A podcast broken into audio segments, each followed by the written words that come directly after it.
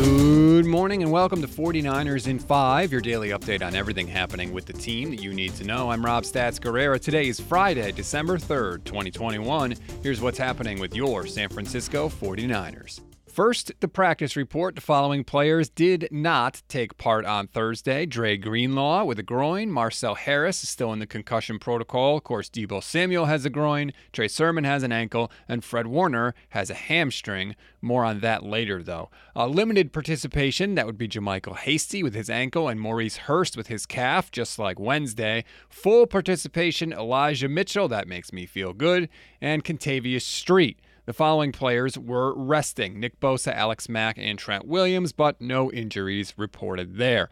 Uh, in terms of the audio, the coordinators spoke yesterday, but I'm going to be totally honest with you. Neither Mike McDaniel nor DeMeco Ryan said anything worth your time. So instead, let's take a listen to George Kittle. He's always good for a couple of comments. First, before we get into the game itself against the Seahawks, George, just tell us what's it like to play in that kind of a hostile environment? when you go to a stadium and it's like built up like that and the sound's just coming down on you the whole time and you can feel the passion of hatred from their fans that's what football's supposed to be um, you know we're not supposed to like each other and you can definitely feel that from their fans and i love that i mean that's that's football that's about as good of a description of that stadium as i've heard I'm not even comfortable as a fan when the 49ers play in Seattle. So I can't even imagine what it feels like as a player, but that's cool that he's into it. Uh, I hope more guys in the 49ers feel that way because I'm sure it's not going to be uh, hospitable, shall we say. Now, more specifically, obviously it's the Seahawks.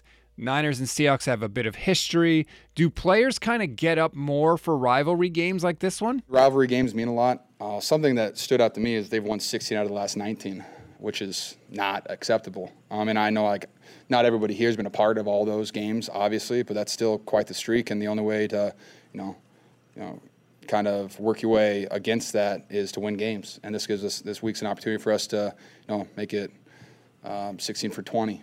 And so that's that's what we're going to try to do out there is just win because they've had our number a lot over the you know my career and years before that. So we just want to go out there and win this game.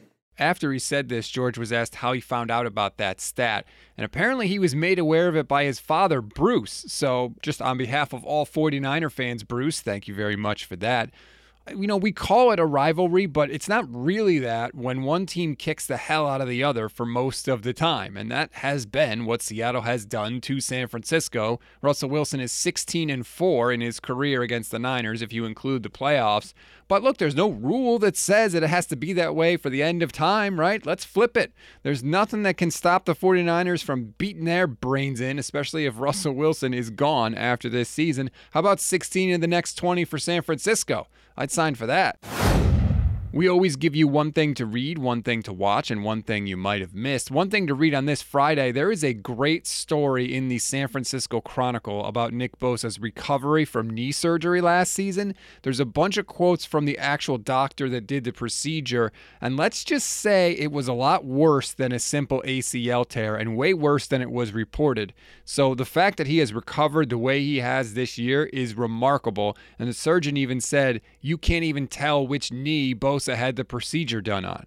One thing to watch for some reason, multiple members of the 49ers organization were asked yesterday whether Fred Warner could play this week. It seems weird to me because it seemed like a settled issue earlier in the week that Warner was going to be out.